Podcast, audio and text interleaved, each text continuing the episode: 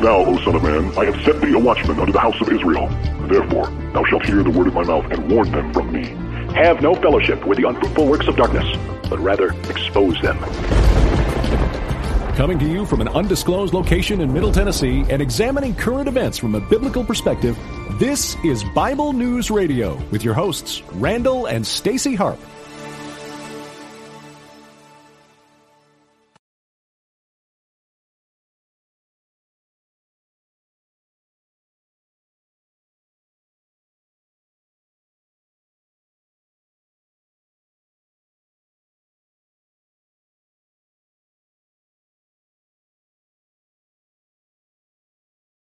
Oh, here it is. Here we go. Thanks. Hello, people. You would think we'd get better at this. I was like, what? The show is starting? That's funny. So, welcome to Bible News Radio, people. This is Hope Darst. The song is called Peace Be Still. So let's enjoy it for a minute.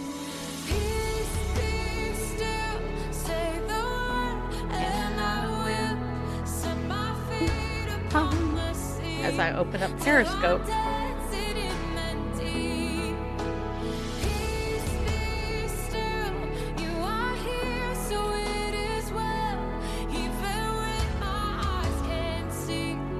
There we go.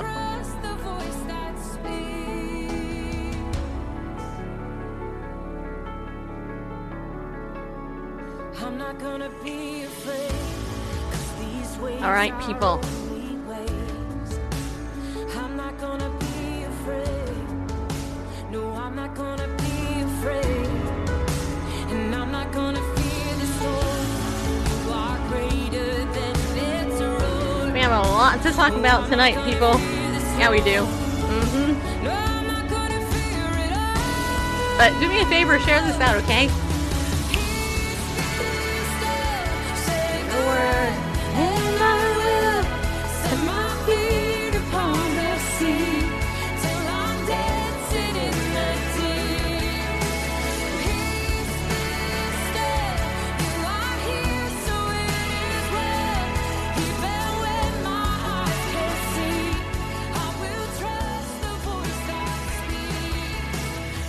Alright, so here's what we're going to do tonight.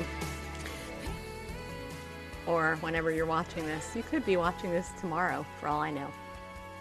Don't know. People, it's not possible. It's yeah. Not, what's not possible? It's not possible to watch this tomorrow.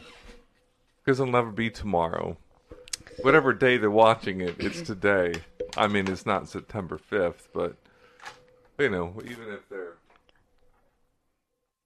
I'm going to mute him.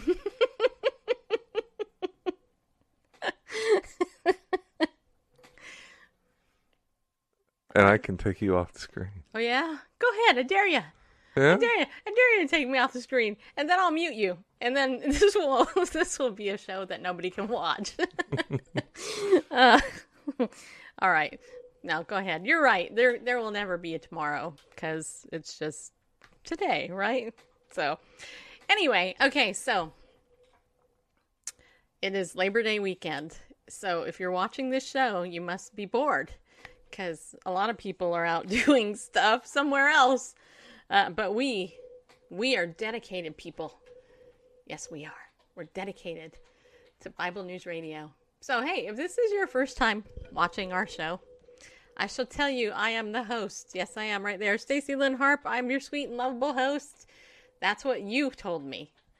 I never claimed to be sweet and lovable. I just kind of embraced the moniker that you all gave me.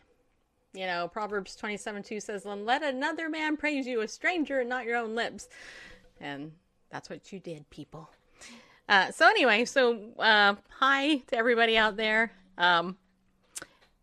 All right, so what we're going to do, I actually have a couple really cool resources I want to show you tonight, and I am going to talk about some news. We're going to talk about some Christian leftist news. You know, some what I mean by that is Christians on the left, liberal Christians unbiblical Christians. I'll just so be blunt and just say it that way. Don't get mad at me, but it's true.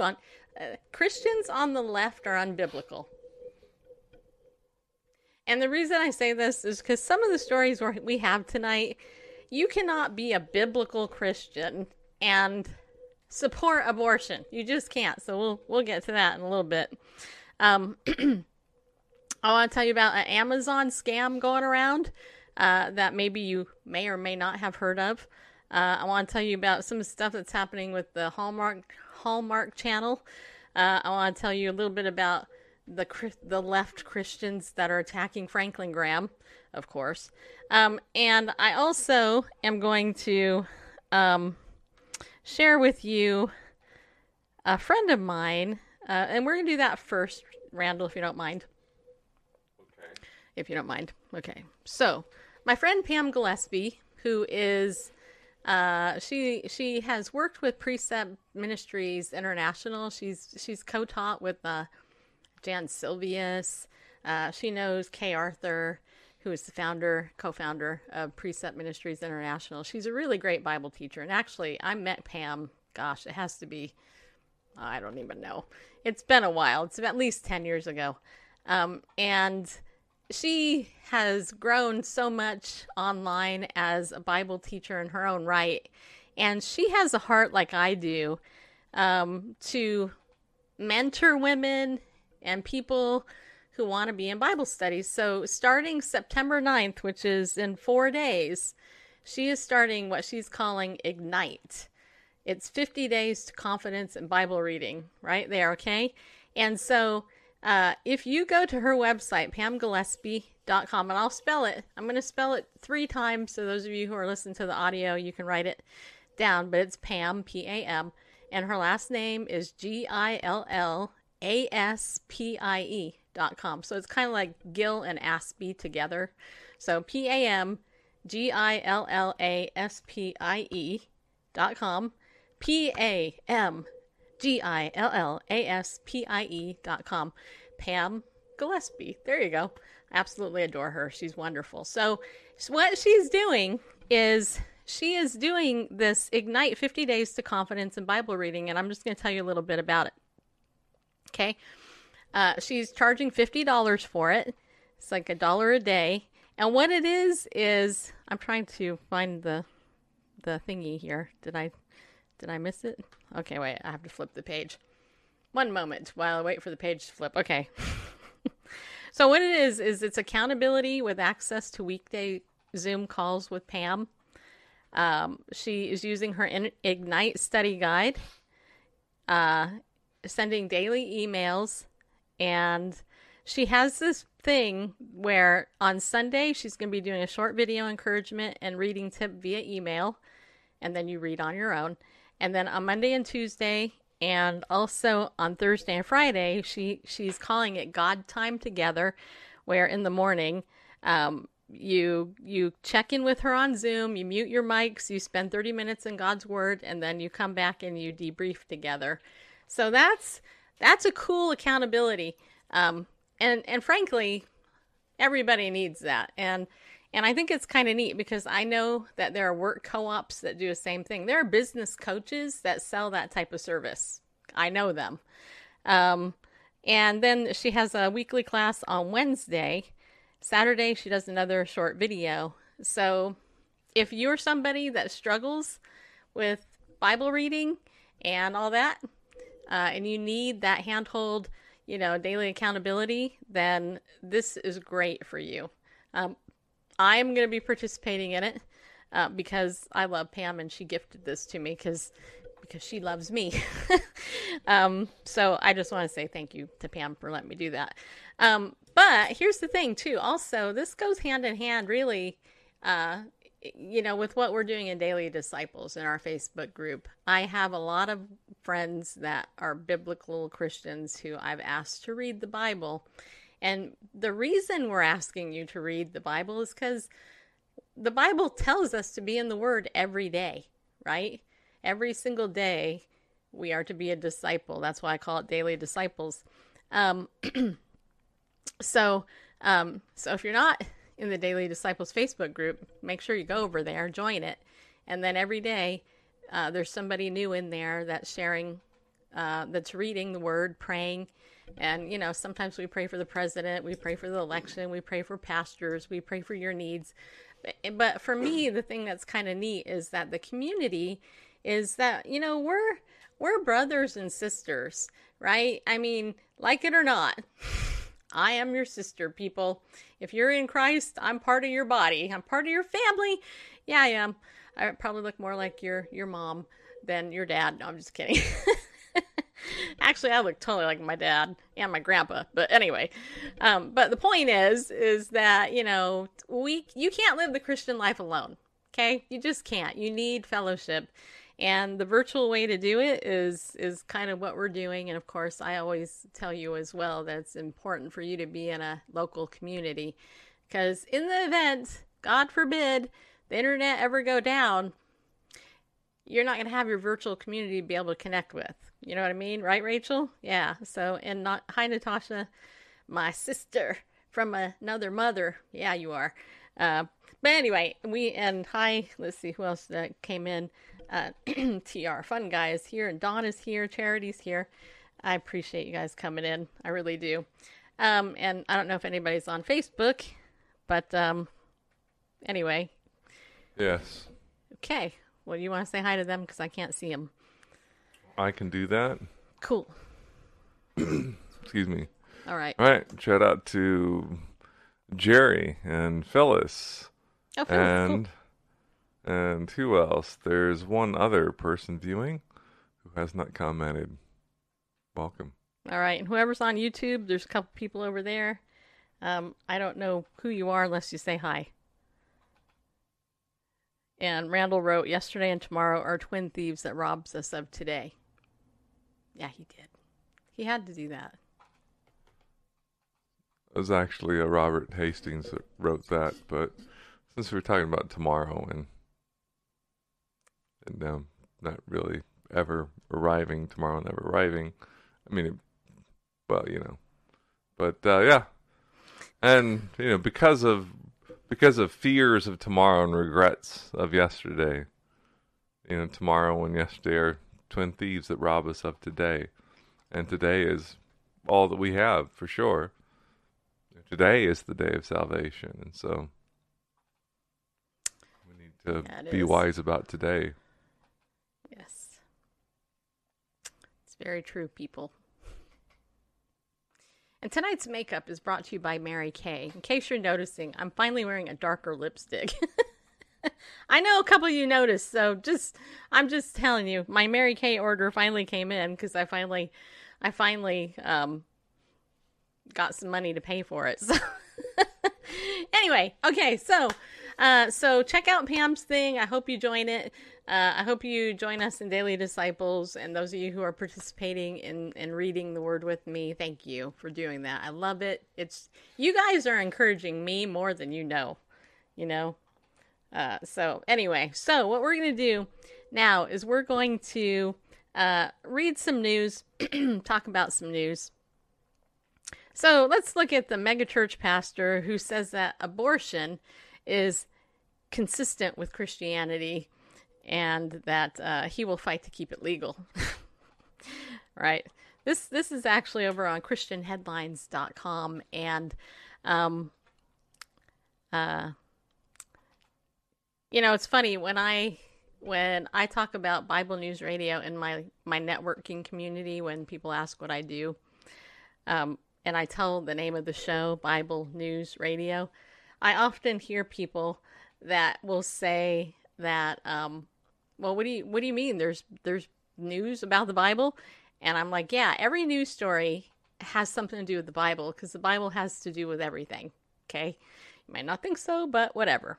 So it says here, a pastor of a Georgia megachurch who also is running for U.S. Senate said last week he believes legalized abortion is, quote, consistent with Christianity, and he would, quote, fight to ensure it remains legal.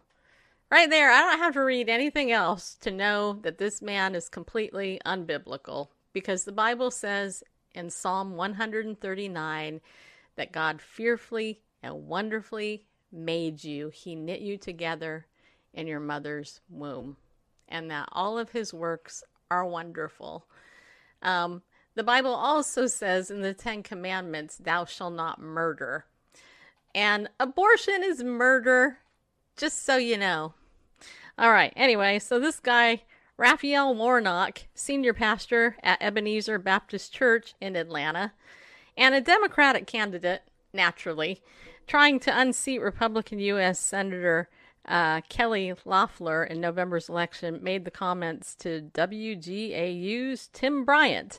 Bryant asked Warnock how the pro-choice views of the Democratic Party, quote, square with his, quote, role as a minister and a leader of a church, a man of God. I believe that health care is a human right, said Warnock, who has served as senior pastor of the church since 2005, and I believe that it is something that the richest nation in the world provides for its citizens, and for me, reproductive justice is consistent with my commitment to that. Here's where okay, so this pastor is calling abortion reproductive justice. My question is, for who? Reproductive justice for who? The woman that got pregnant? The man that impregnated her? Most likely out of marriage, by the way. That's the majority of it. But let's just say, what about the baby?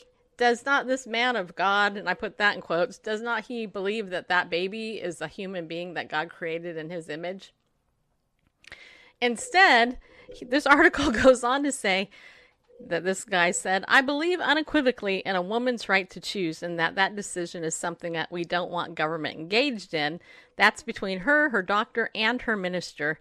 And I will fight for that in the United States Senate, and at the same time continue to fight so women can receive that kind of services that they need in order to have a healthy pregnancy and healthy babies. We have a maternal death rate in this country that is exceedingly high, particularly to be the richest country in the world. Well, may I be blunt and just say that's a load of crap. That's a load of crap, okay? Just saying. Referencing his career as a minister and in public service, Warnock added, I've been focused on women's health, women's choice, reproductive justice that is consistent with my view as a Christian minister, and I'll fight for it. Bryant then asked, do you think it's consistent with God's view that God endorses the millions of abortions we've had in this country since Roe v. Wade? Warnock responded, I think that human agency and freedom is consistent with my view as a minister. Interesting, he didn't quote the Bible anywhere in his answer, probably because he doesn't open it up and read it. And guess who? Listen to this. Ebenezer Baptist has more than 6,000 members and is affiliated with the Progressive National Baptist Convention, and Planned Parenthood has endorsed this idiot. Okay? Just so you know, if Planned Parenthood is endorsing your pastor and minister of God, then just so you know, that's a hireling in the pulpit. Okay? Because Planned Parenthood is of the devil, and their whole goal is to kill people, and they've done it well, and their marketing is as stupid as all get out, people. I mean, you talk about the marketing of evil. Planned Parenthood, the idiots behind, I mean, Margaret Sanger, first of all, was evil. She was straight from the pit of hell, and so much so that in this election cycle, they are actually trying to distance Planned Parenthood is actually trying to distance themselves from their founder, whose goal was to wipe out black people, right? You talk about all Black Lives Matter or Black Lives Matter. They don't, no, not really. If you're a Democrat and you're voting if you're a Democrat and you're voting Democrat, you don't believe all Black Lives Matter. You don't believe that, because if Planned Parenthood is supporting you, your goal and your money is supporting killing black people. Just saying. Babies that are black are people too. And even if you don't like it, right? And one day, I'm going to tell you, one day you will be held accountable for that. That blood is going to be on your hands. And this pastor, if he is even remotely saved, I would not want to be him on Judgment Day. Randall? I'm still Still reeling from reproductive justice. Ugh, what is a crazy. Reproductive injustice? Reproduction, as far as I know, is whether it be, you know, whatever phylum, you know, where it be among insects to human beings, you know, everything in between. Reproduction is reproduction. Male, female, mating, having offspring. That's just what happens. When is there an injustice? It's just like, I don't know, introducing the idea of justice or, you know, injustice into reproduction. Reproduction is, it's just, okay, reproductive justice. I mean, it's like, we want weather justice, or, you know, there are weather injustices across the world. I mean, weather is weather. It is, you know, it is what it is. I mean, we're not talking about food supply. We're not talking about, you know, criminal proceedings or whatever. It was reproductive justice. Certain people shouldn't mate or are prevented from mating, or certain animals, you know. What is reproductive justice? Throw justice at it. It sounds more noble. You know, it certainly, as you point out, is injustice. It's an injustice to the offspring. It's injustice to the baby that's conceived. Yeah. Well, you know, Rachel said, that's well, where. Since healthcare is a right, then how about healthcare for the baby? Yeah. You know? Mm-hmm. You know, I mean, you guys, look, I mean, you're clear thinking people. If you're pro-life, look, I have liberal friends that are actually pro-life. Okay, so not all liberals are stupid in that regard. But what I can say, and yeah, I know, how to win friends and influence people. Well, that's not what this show is about, to be honest. The show isn't about winning friends and influencing people. This show opens with the scripture that we need to expose the unfruitful deeds of darkness. In case you didn't know that, right? It's in the opening, you know, that's what we do. And I try to be loving about it, but, you know, frankly, sometimes you need to be a little bit direct with knuckleheads. Even Jesus was. Okay? They're so, like, Live Action. Lila Rose, who's a young lady. Great work with Live Action. You know, they have done so many undercover videos exposing the wicked evil of Planned Parenthood. The barbaric activity that happens within Planned Parenthood. I don't know how many people you've counseled that have had abortions who struggle with the fact that they've had abortions. Some of you in my audience, you're my friends. I know you've had abortions because you shared that with me and you've been forgiven and you know, but the struggle is real. You know, the anniversary date of that death, that choice, you know, do you know that some married couples have had abortions, and as a result of that, they get divorced often. You know, abortion is not good for anybody. It's not good for the women. It actually kills many women. You know, it's not good for the men. I mean, one of my friends, Matt Barber, he, you know, heads up a ministry too. You know, he's a guy that paid for an abortion, and, you know, he's one of the most staunch pro-life people out there. You know, after he got saved, and he knew what was going on, you know. I mean, we can't condemn people who are unbelievers, who are blinded in darkness of this. But somebody who claims to be a Baptist minister, are you kidding me? This guy needs to have his butt kicked out of the church, period. He's an apostate, and he's yeah. Anyway, that's all I'll say before, you know, I get really on a rant. But just know that. Another thing going on, talking about leftist Christians or progressive Christians, is the tax on Franklin Graham, okay? Now, look, I'm not a huge, massive fan of Franklin Graham. I'm going to be honest. I'm just not. He's done some things that have bothered me, but what I will say is I don't think he's been treated fairly either. Hi, Kim, I see you over there on YouTube. Thanks for saying hi. That way I know you're there. So over on ChristianHeadlines.com, there's an article titled, Petition Calls Samaritan's Purse to Remove Franklin Graham as President and CEO. Now, if you don't know, Samaritan's Purse is the ministry that Franklin founded after he came back as a wayward Christian. He was the prodigal son, in fact. Anyway, he came back to the Lord. He established Samaritan's Purse as a Christian relief aid agency, which is a wonderful thing. But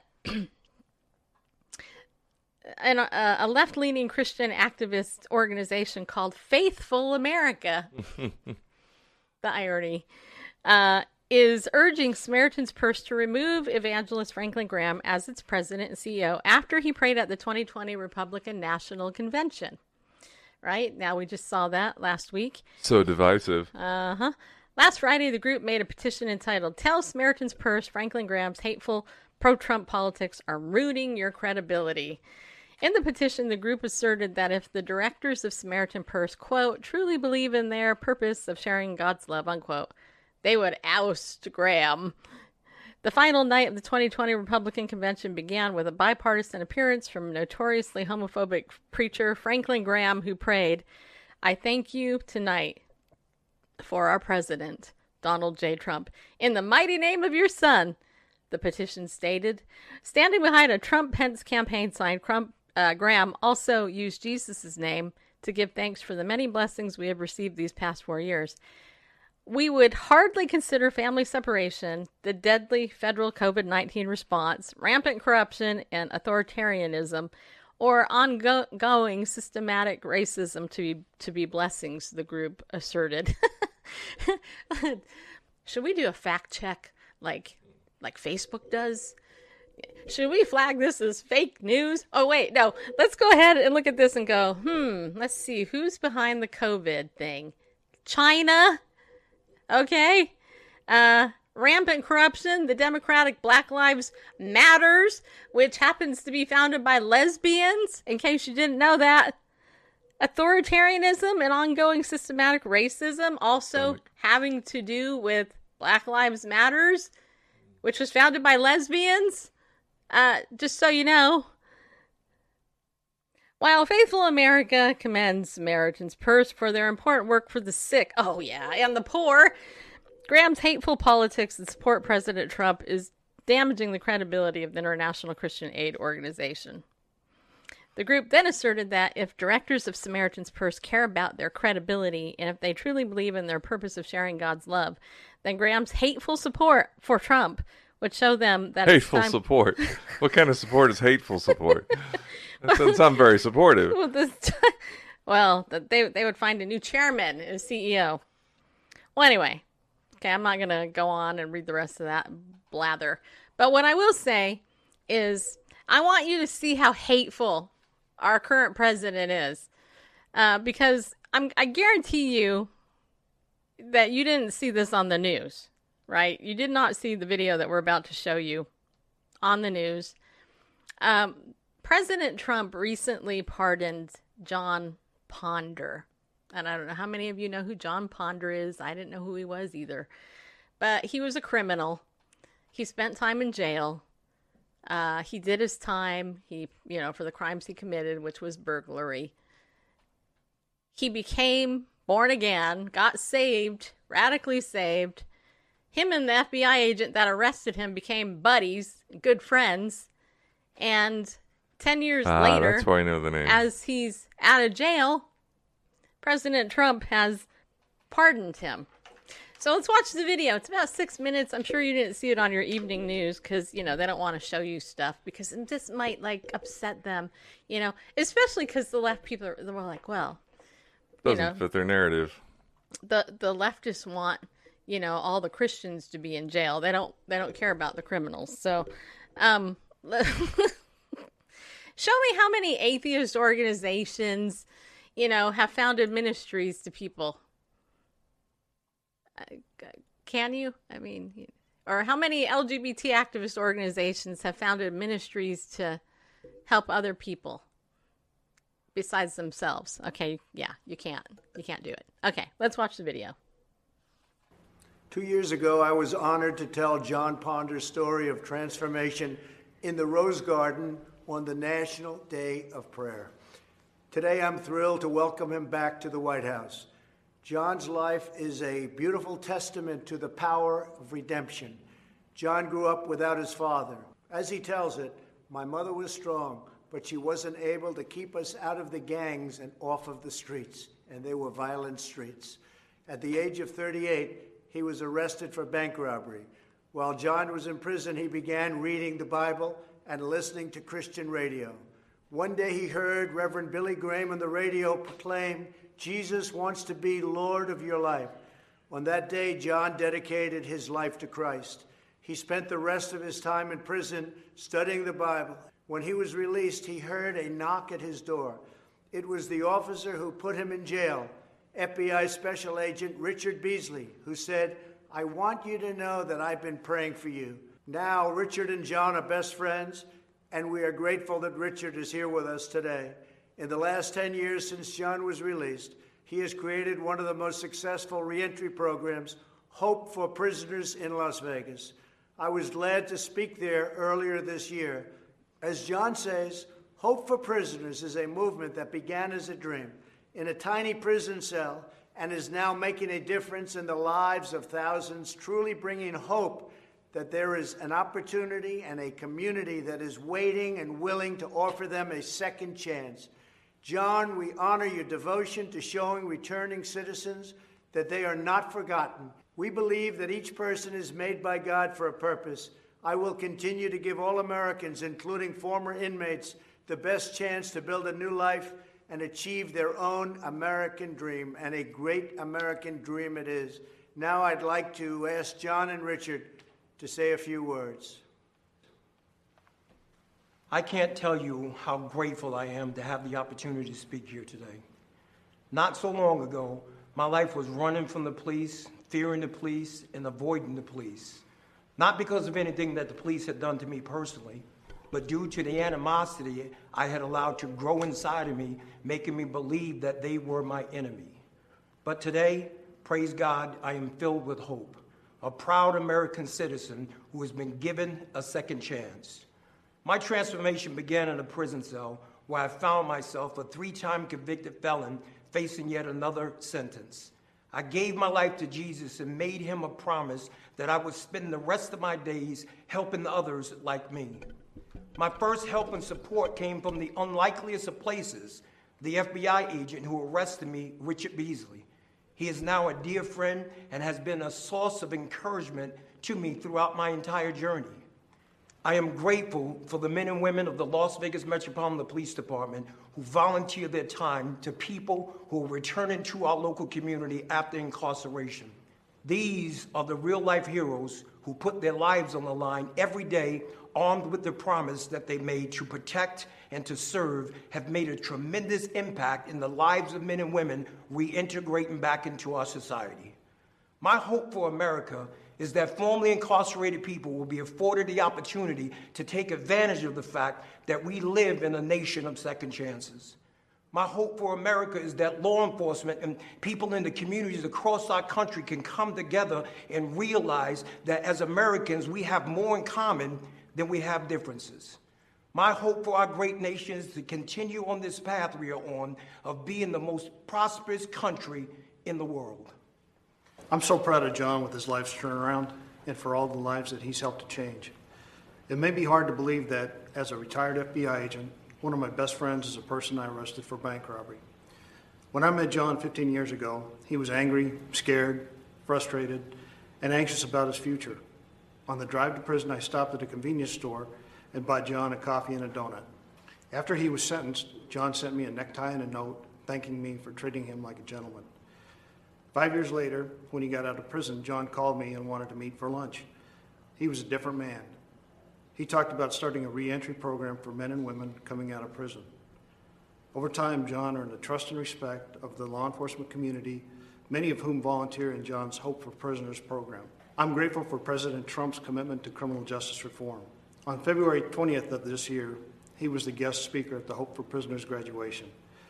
He stayed much longer than scheduled to hand out diplomas to the 29 men and women who graduated that day. What a sight. The most important man in the free world shaking hands and pledging his administration's support to ex-offenders. Their families were there, the community was there. What a great second chance. I also appreciate President Trump's support for law enforcement. I always felt like I had strong support as an FBI agent, but there's nothing worse than knowing you're being second-guessed when you're doing your job. In certain parts of our country right now, law enforcement doesn't feel like they have the support from their local leaders.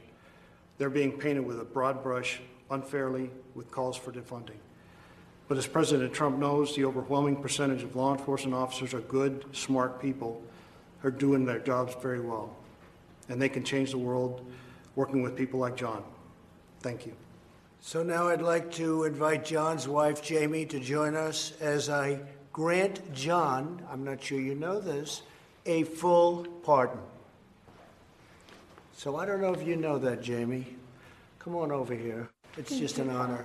And you have done incredible work. Thank you, sir. And all of Las Vegas and all of Nevada and all of every place in this country is very proud of you. The job you've done, bringing people back. And you're right, I was supposed to be there for 5 minutes. I stayed for an hour and a half because it was so interesting to me. Congratulations to both. Thank you, sir. Thank you. Richard, thank you very much for the job you do. Thank you. It's fantastic. Thank you. Thank you.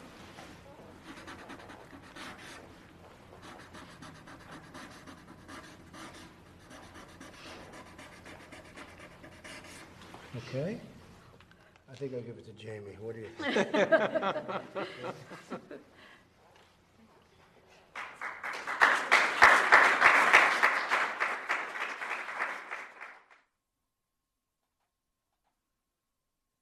All right. I don't know if that made you cry, but that totally made me cry the first time I saw it. It teared me up right now because, you know, I don't know if you saw that on your liberal media, but what I'm, you know, the funny thing is I know the naysayers out there will go, well, here's President Trump. He's trying to cater to the Christian right and the evangelical fundamentalist wacko vote.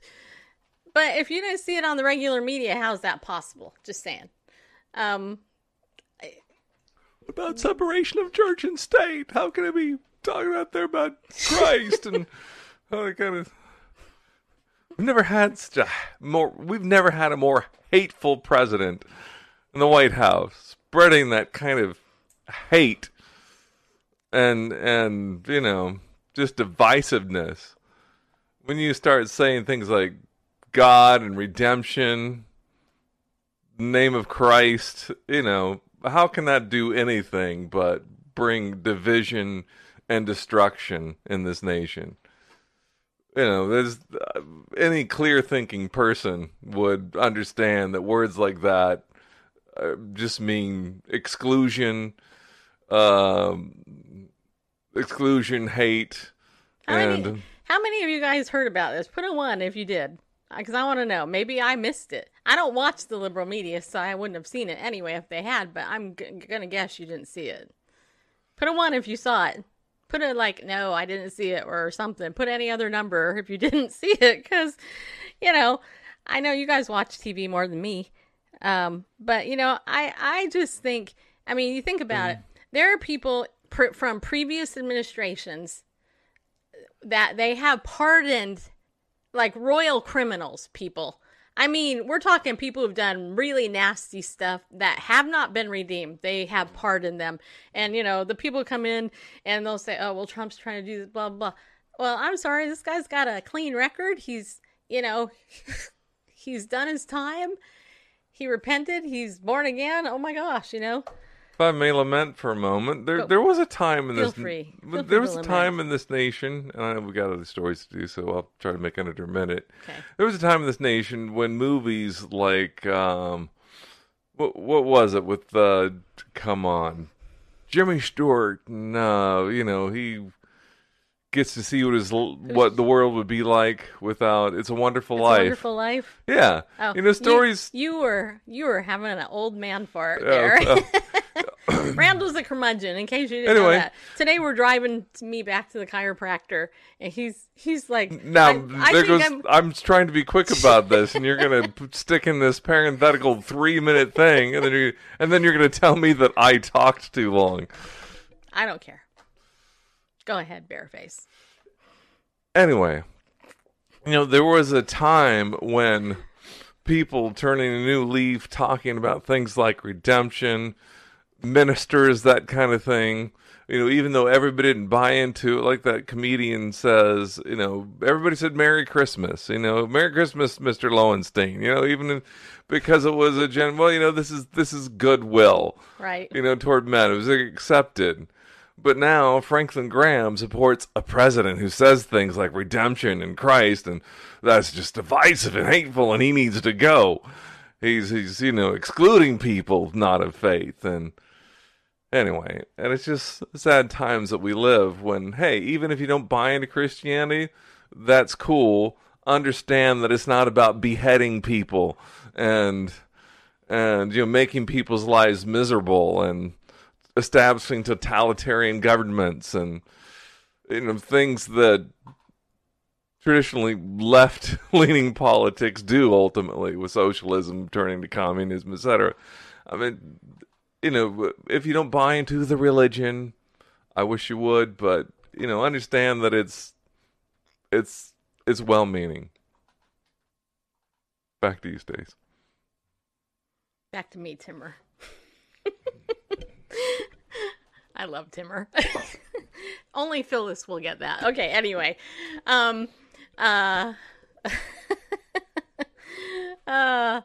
So thank you guys for sharing on Periscope. I appreciate it. And nobody said yes that you'd seen that story. So aren't you glad you tuned into my show? Aren't you? Because that was good news. All right. So speaking of scammer types, how many of you use Amazon? I do, and I'm about this close to canceling my Amazon Prime membership, just so you know. And for so many reasons, but,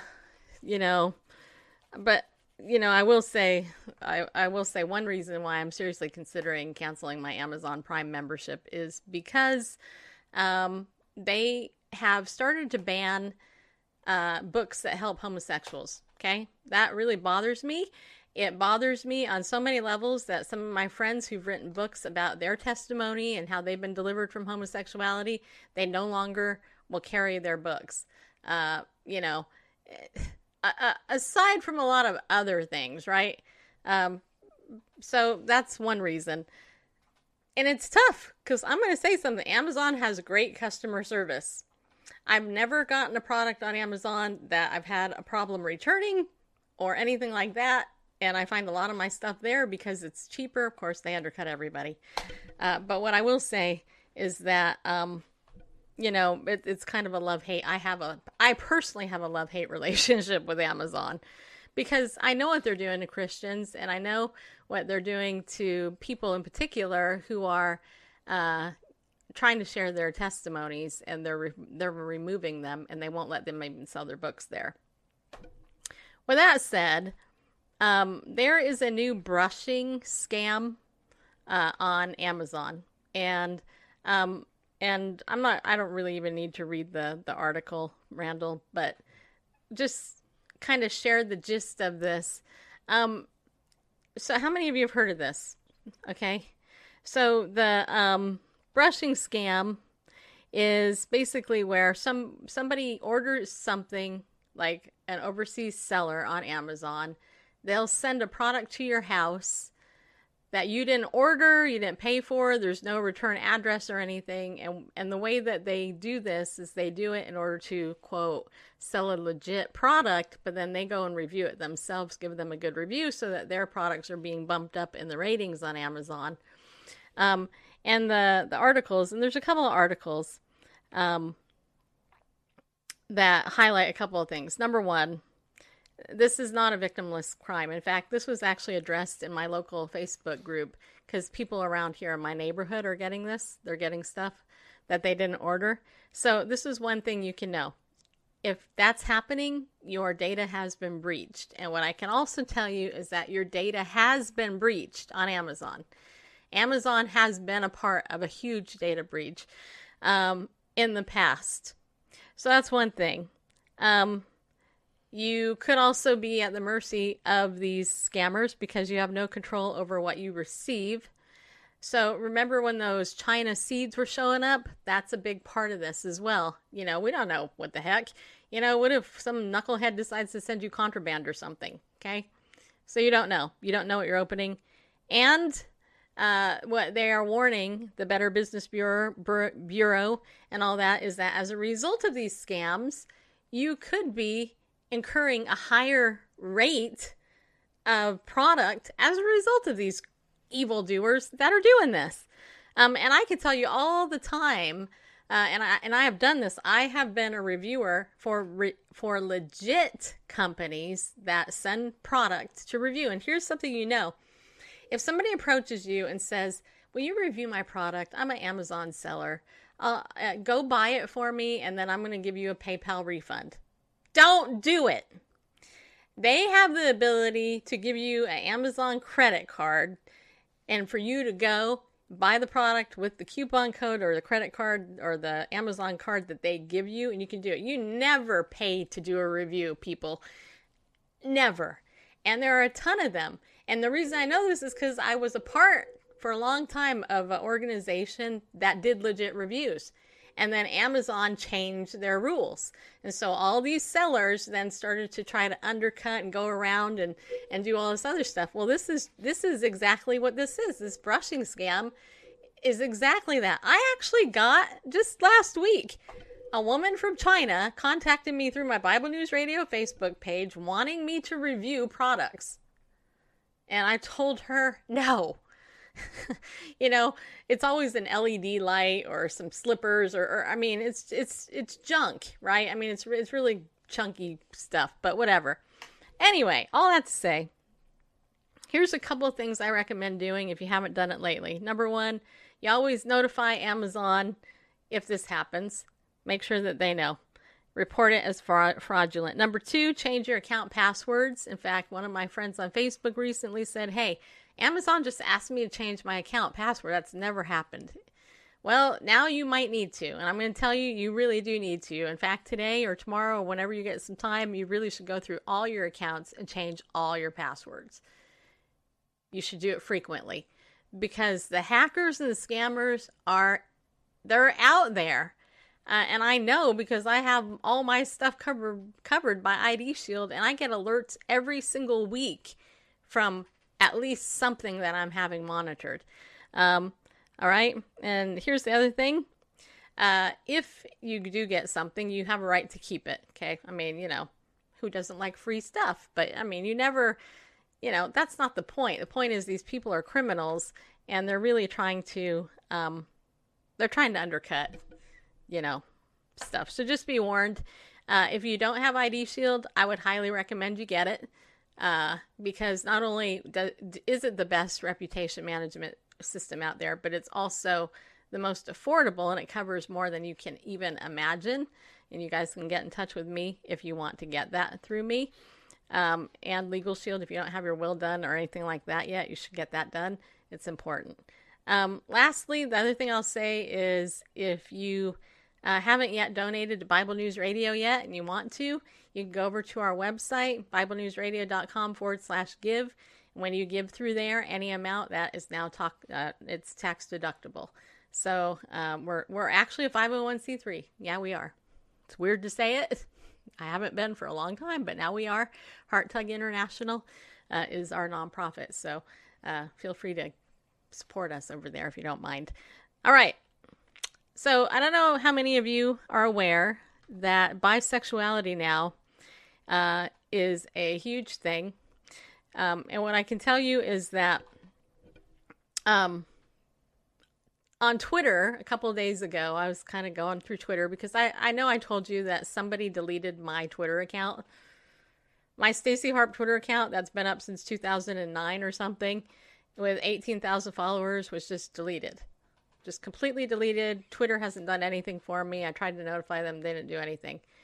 Well, a couple of days ago, I was in that account and bisexual month was trending. And I'm like, you have got to be kidding me. But not really. I mean, it's you know, you got homosexuality, you got lesbianism, you got bisexuality, you got transgenderism. The bisexual community has felt left out for a long time because the gay community and the trans community has gotten all the press. So now we got the bisexual community. And we have Disney which is by and largely led by the homosexual community, confirming its first bisexual lead character in an animated series titled The Owl House, which features a 14-year-old girl named Luz dancing with a girl who has a crush on her at her prom. Yeah, we can't make this up. So it says here, Disney now has its first ever bisexual lead character thanks to the Disney Channel animated series, The Owl House. Following the debut of a recent episode in the series, show creator Dana Terrace revealed on Twitter that the series lead character, Luz Nocita, I guess, a Dominican-American girl, is definitely bisexual.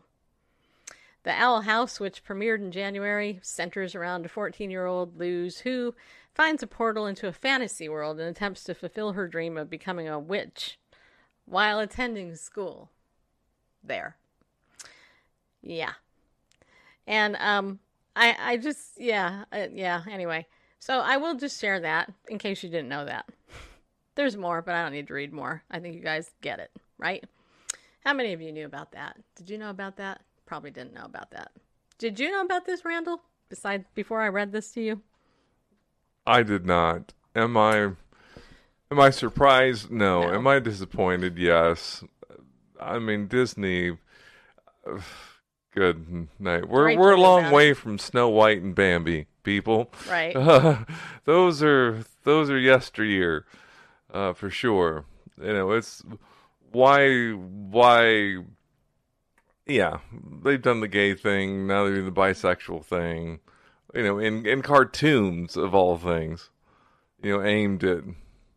Oh, sure, I mean, comic books are loaded with this stuff. Yeah, and it's... So, yeah. It's, like, why is it even a topic, let alone the premise of, you know, the story? So, thank you for whoever muted the person there in the chat room who was calling me a lesbian. I love how these trolls come in and they'll say, I finally came out of the closet and blah, blah. You know, it's so typical of the gay activist community, people who struggle with their own identity. Which always struck me as funny, because he'll champion as something good. Oh, you know, I'm lesbian or whatever, and then I have my rights and we're special and all this, and then, well, you're a lesbian. Like, somehow now it's a threat. For you to be one would be a bad thing. For them to be one is to celebrate. It's like, which is it? Anyway, it's just... Well, I'll probably be accused of being bisexual next. Yeah, probably. You know, it's like... All right, well... Anyway, yeah, and again, coming from that as an accusation, being it is something we're supposed to celebrate. So, is it a noble trait or is it not?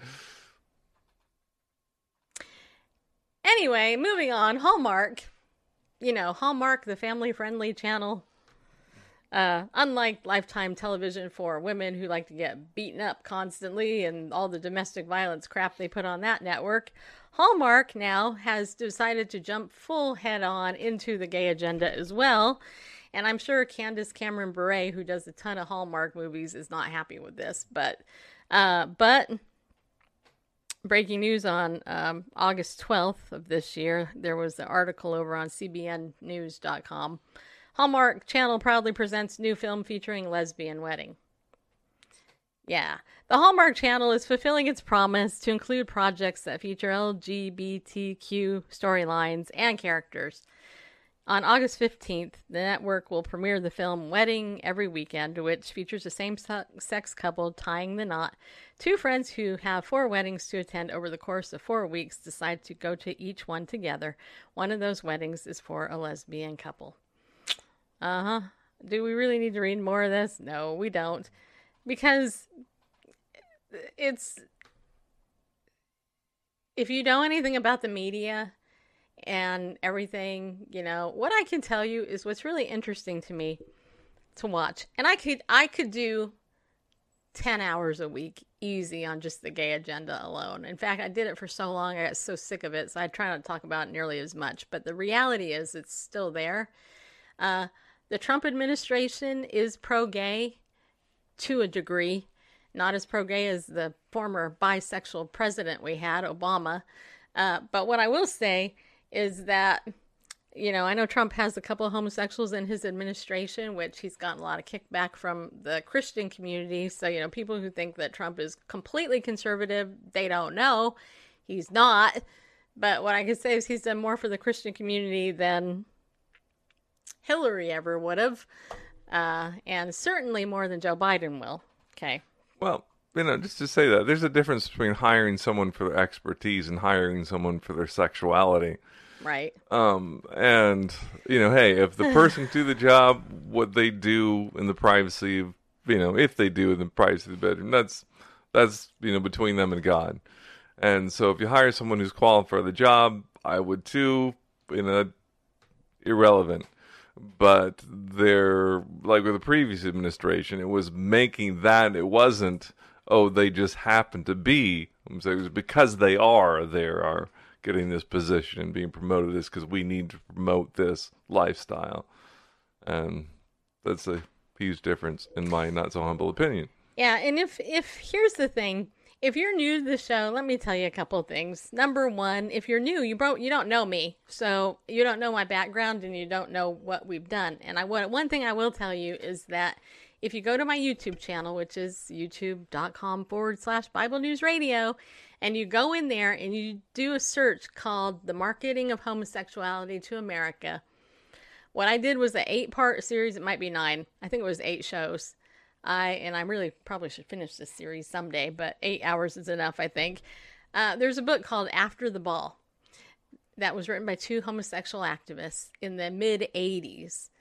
And that book actually outlines the marketing of homosexuality to America. What I did was I literally took quotes from this book written by 2 homosexual activists, and I put it in PowerPoint, and I taught on it for 8 hours. So if you actually want to know the history of how all this stuff got marketed to us and all of the techniques that they used to brainwash America, go watch it. Because it's not my words. It's the gay activist words. And, you know, as somebody said, I forgot who it was, but somebody said, if you're going to ever do, you know, if you're going to go to court and try to present a case, you need to know the other side of argument so that you can do your side really well. Well, I know of that other side's argument. I've been inside their conferences. I've read their books, their material. I know who their leaders are. And what I can tell you is that I totally know what I'm talking about. And anybody who tells me I don't know what I'm talking about, I already know they don't know what they're talking about. Just so you know. And my background is as a marriage and family therapist in Southern California, and when I got to the place where I was going to decide to get licensed, and I read that in California that there was nowhere that I could help a struggling homosexual who wanted help, not somebody who was being forced to go in and get help, but somebody who was like, oh, I'm feeling these feelings, I don't like them, and they wanted to come in and get therapy. I couldn't help them and share the gospel with them. I walked away. Because I was not going to bow to the state of California and do that. And that was 15 years ago. Here's the other thing. Since that time, the gay lobby has done a fantastic job of banning what the opponents call reparative therapy. Let me just say this. I hate the terminology. Reparative therapy is a misnomer, because if you go to any type of therapy, I don't care what kind, it could be physical therapy, or it could be to overcome your depression. It's reparative, right?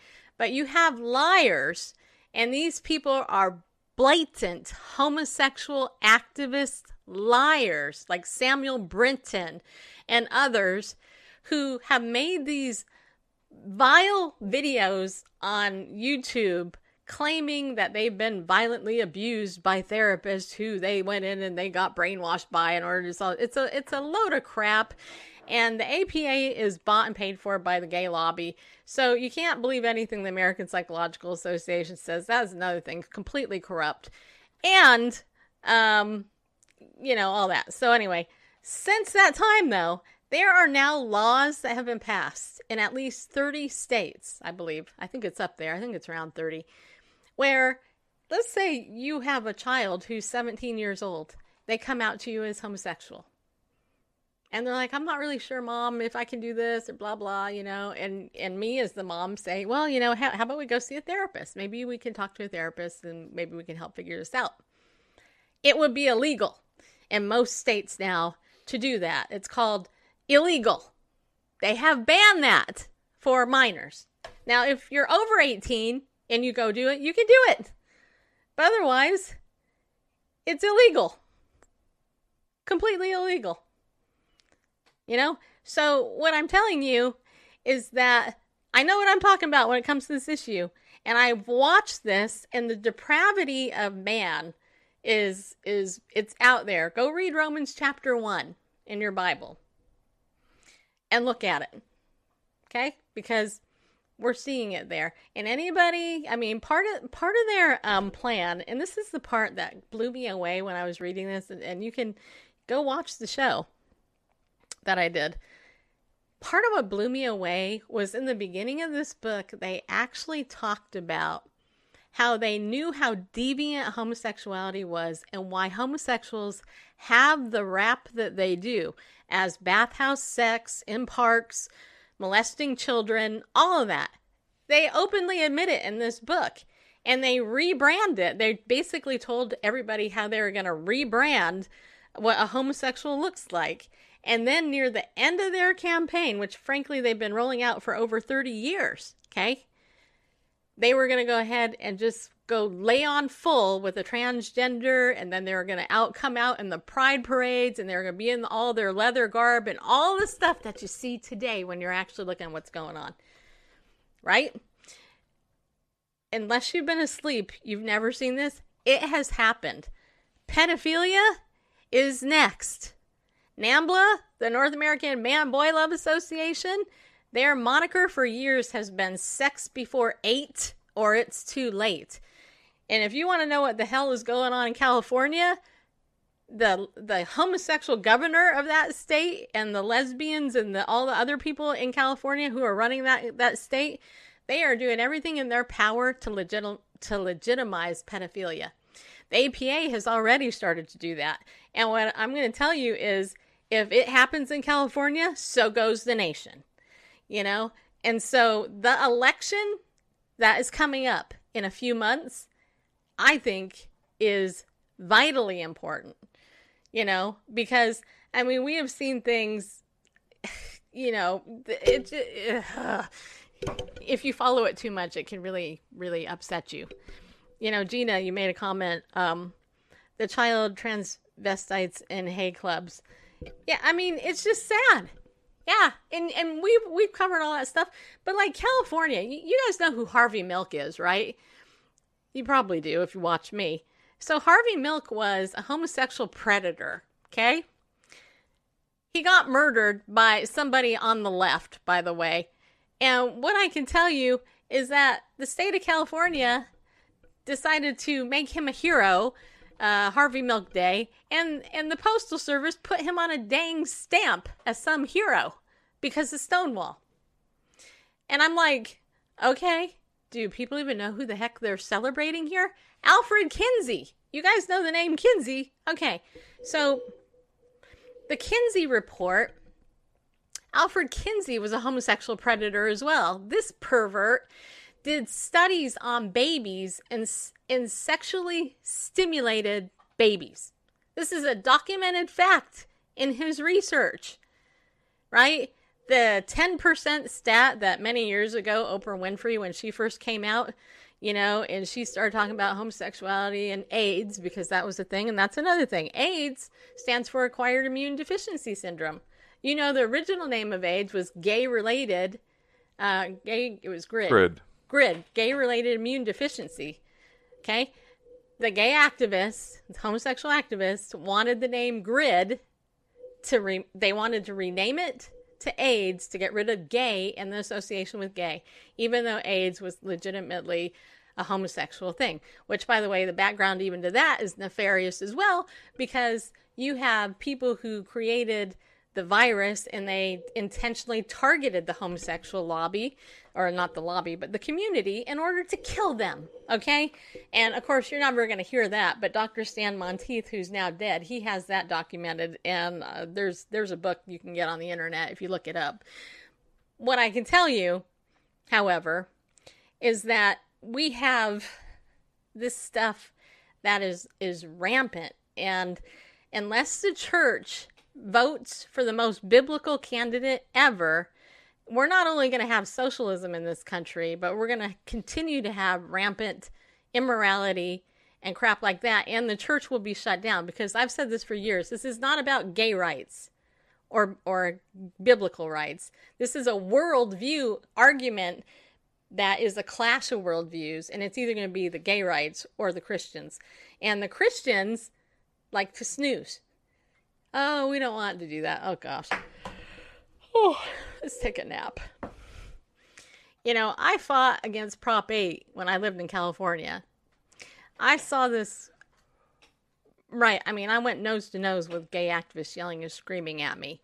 I was in Pennsylvania. The Family Research Council sent me up there for a Justice Sunday event when ACT UP was marching outside of a church that Alveda King and me were at together, standing for family values, while these gay activists were blaring their horns and had firebrands and slapping, you know, pots and, you know, pans and, you know, making all this ruckus about their right to sodomy and, you know, other stuff.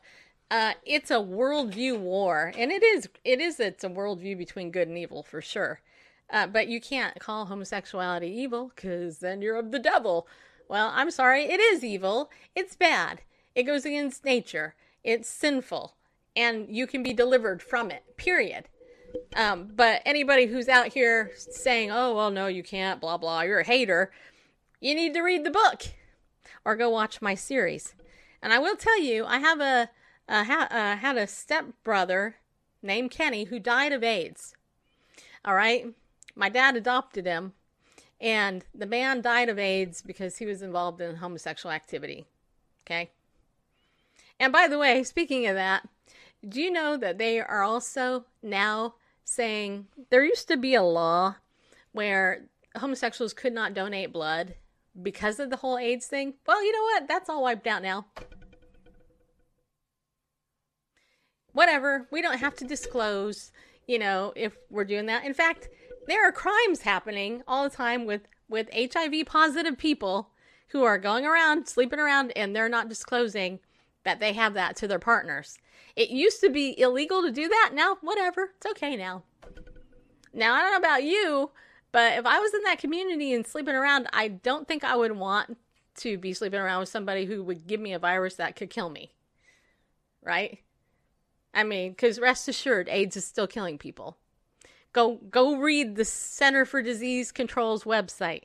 It's still there, you know, and let alone the effects of sodomy and all that other stuff that happens on your body because it goes against nature. Right? So, yeah. Don't tell me that the homosexual lobby and homosexuality is about love, people, because it's not.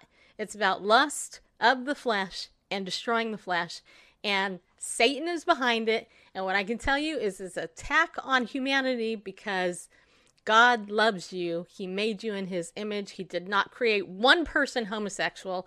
And to you idiots out there who will go, well, what about Ruth and Naomi? What about Jonathan and David?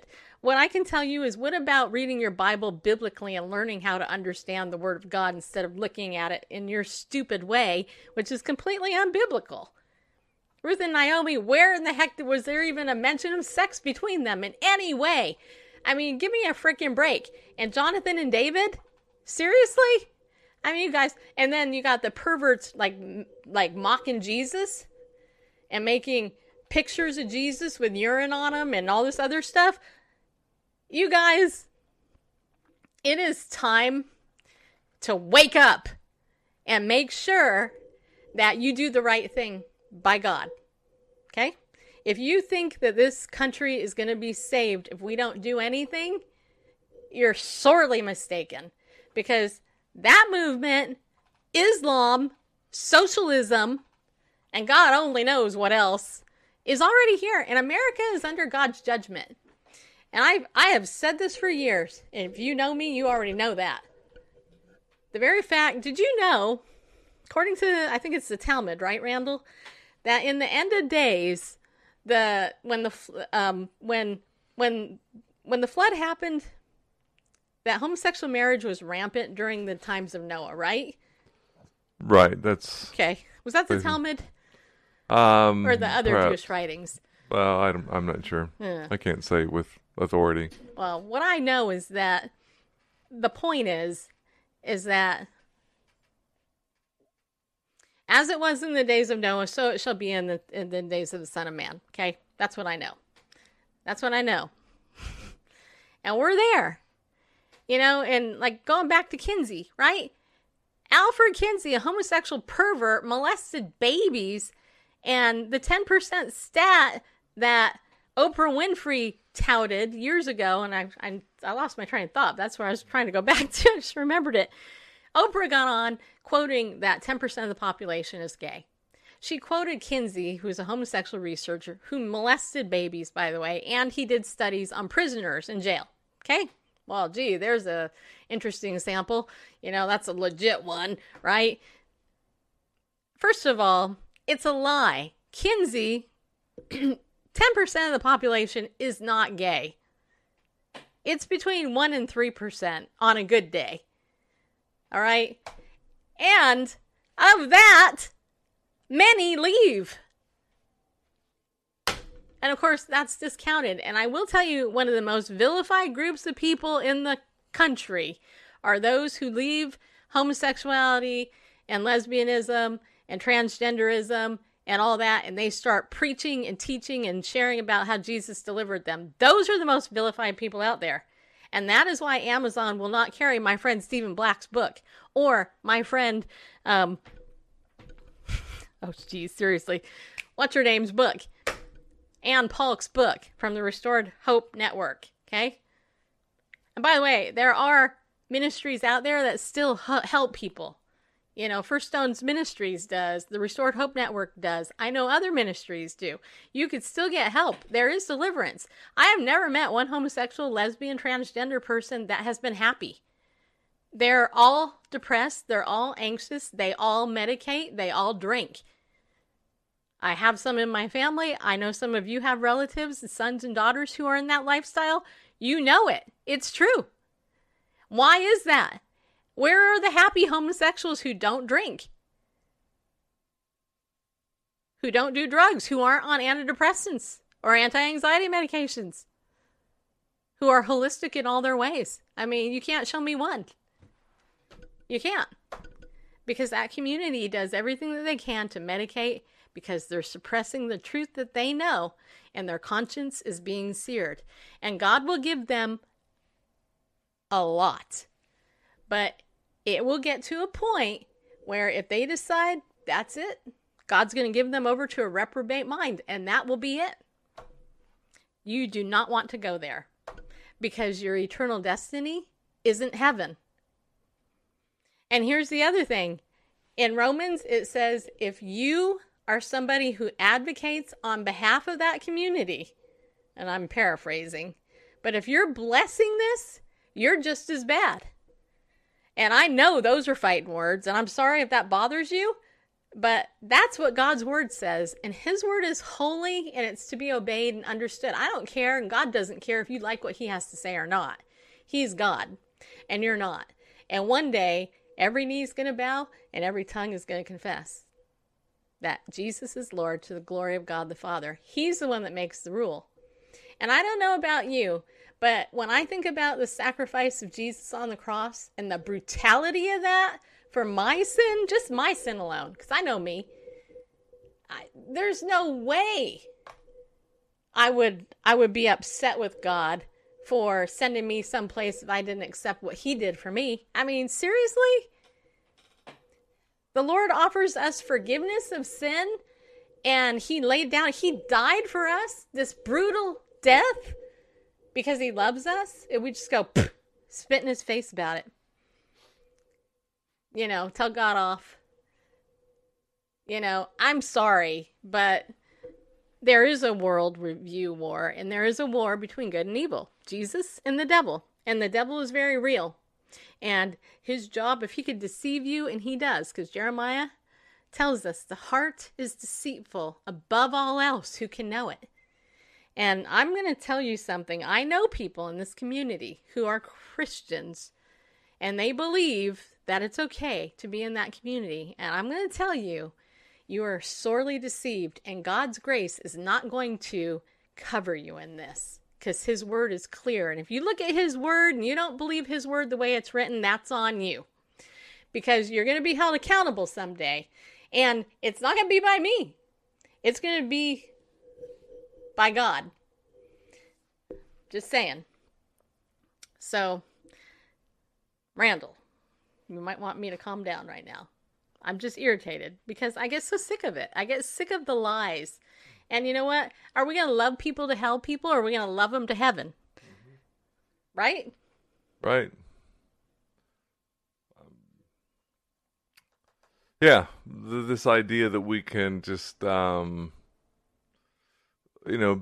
passive about these things is, I believe, sorely mistaken. The word tells us that to him who knows to do good and does it not, it is sin. And that if we see, someone going, into the pit, into death, that, we're to intercede. And that I'm trying to think of where that is. And so, basically, if you see someone basically going to their death and you do nothing about it, you won't be held guiltless. So, sobering words, sobering thoughts, but yeah. Yeah, okay, so TR wants to know. He says here... do you have any suggestions regarding how to introduce this truth to a lost person? So, which truth? Which truth? Are you talking about the gay issue, or are you talking about the Jesus issue, the gospel issue? Because honestly, the number one way, and it's funny, the number one way to share the gospel, if you're a Christian, in my opinion, is to share your testimony first. Share your testimony, because people can't argue with your testimony. They might want to try to, like they do with my friend Stephen Black. They'll say, oh, you're a closeted guy and blah, blah, etc. and blah, blah, blah. Share your testimony. So share your testimony. But then the other thing, okay, to the gay guy, to being gay. So what do you mean more specifically? About what the Bible says about being gay, or why they believe they're gay. Here's what I'll tell you, and I have people that completely deny this, but the truth is this is reality. Homosexuality has been marketed to America for the last 40 years, okay?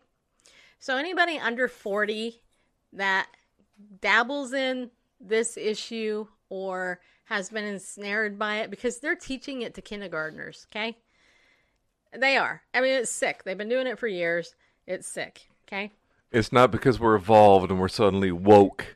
No. And, we're just more sensitive to this has always been around, and we're just more accepting, loving. No, it's been jammed down our throats. No, yeah. So they've been marketing it, and frankly, marketing is, you can be brainwashed through marketing. We all are, right?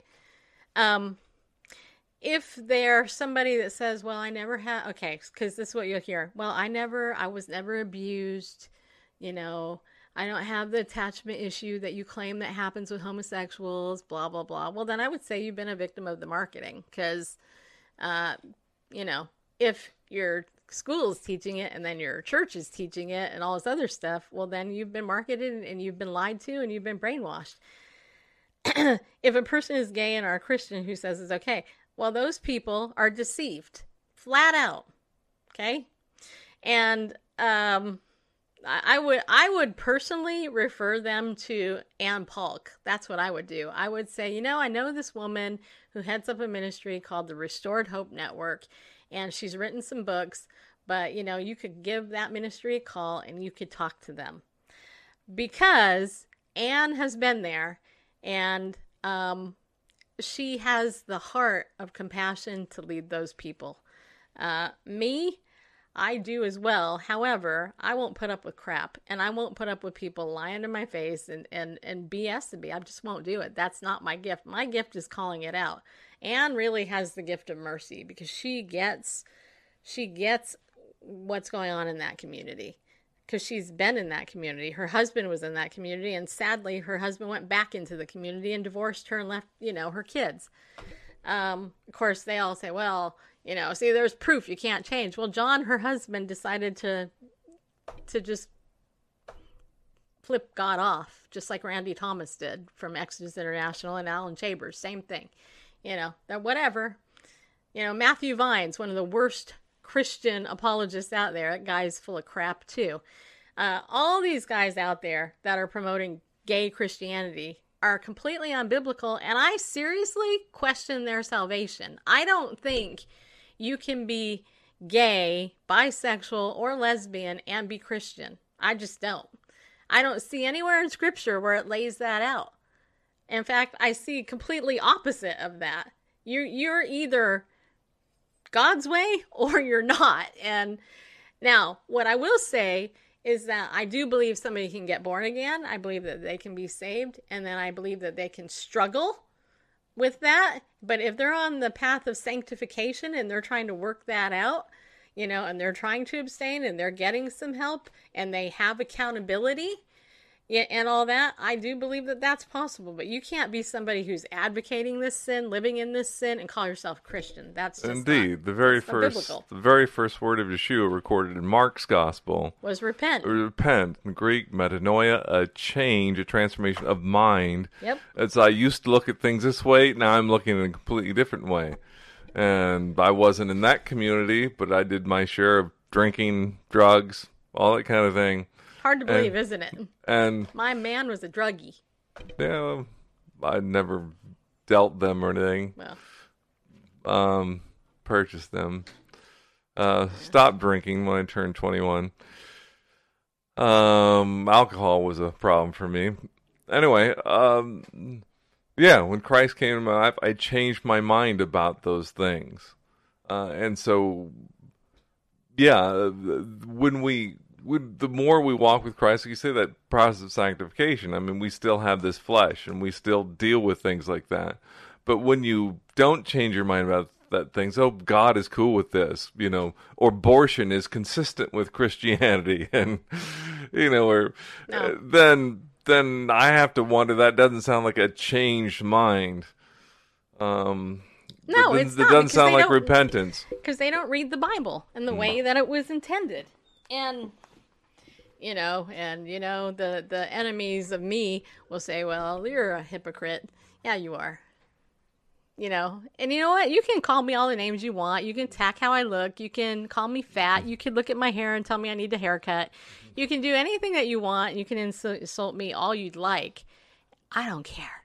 That doesn't deal with your relationship between you and God. No, because I really do care about where you go. I really do. In this life and in the next. Yes, I do, because you don't want to go to hell. You really don't. You don't. And that's a big issue. And frankly, a lot of pastors are too chicken to talk about it. And I love pastors, but, the church in America is largely apostate. And, we are under God's judgment. Homosexuality in this country is God's judgment, just so you know. I know some people won't want to hear that either, but it's true. So is abortion. That's why I say, immorality. We're the number one purveyor of pornography across the world, people. Yeah. What I will tell you is that we have Christian roots. Yes, we do. Our country does. There, you can't deny that. Well, you could. You'd be an idiot to deny it, but we have Christian roots. We have been the nation in the world that has spread the gospel all over the world. We have opened our borders. Everybody can come here. People come to America for refuge, right? But we're also the number one purveyor of evil when it comes to pornography and immorality that we've spread across the world as well. And the church needs to repent, right? And the church has the power to turn America around if we do what Jesus told us to do. You know, and this next election, I'm just saying, this next election for real, there is no clear distinction between what we've got. And I will tell you, and I've already said this numerous times, so nobody can tell me I've never said this, I don't completely trust Trump. I don't. But between Biden and Trump, there is no choice than to pick Trump, because he most aligns with biblical values. And if you look at Christian persecution, right, which I have done for 8 years, I wrote about Christian persecution for the largest ministry to the persecuted church in the world for 8 years. God had me do that for a reason. It was a classroom for me.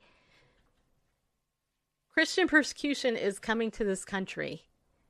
And right now it's very soft. It's very, very obvious in California what's going on. Go watch my show last night. Pastors are wanting to quit. Why? Because the church people, you know, people don't want to go back. I mean, you know, Islam isn't dead. Islam is here in our country. The Muslims are here. They're gonna come into the churches at some point. Mark my words. You know, and in a few days we have an anniversary that we're gonna be talking about on September 11th. Okay, September 11th. May we never forget what the underlying religious worldview of the people were that killed our citizens. You know, people who tell me that Islam and Christianity are the same don't know anything. They're lying through their stinking teeth. People who want to merge Islam and Christianity together and make it Chrislam are idiots. Rick Warren would be the number one idiot in the country, because he's the one that's actually done that more than anybody. Rick Warren, Saddleback Church in California. Rick Warren, Purpose-Driven Life author. Rick Warren, purveyor of lies, okay? The man doesn't know God's word if he actually believes Islam is the same thing as Christianity. I've had so many former Muslims on this show, women and men. They've taught me, you know, and their worldview under Sharia is that they kill the infidel. That's why America was attacked, and that's why Israel is attacked. Because we support Israel. Well, biblical Christians do. People like Joe Biden hate Israel, like Obama does, and Jimmy Carter, by the way. I know some of you love Jimmy, but that guy is a complete Jew hater. But anyway, so Islam, the theology of Islam is that you die. You blow yourself up in the hopes, and there's no guarantee. It's a hope. You're dying in hope that you can inherit some virgins up there. Where Jesus died at my place for my sin to forgive me. Okay? Just saying.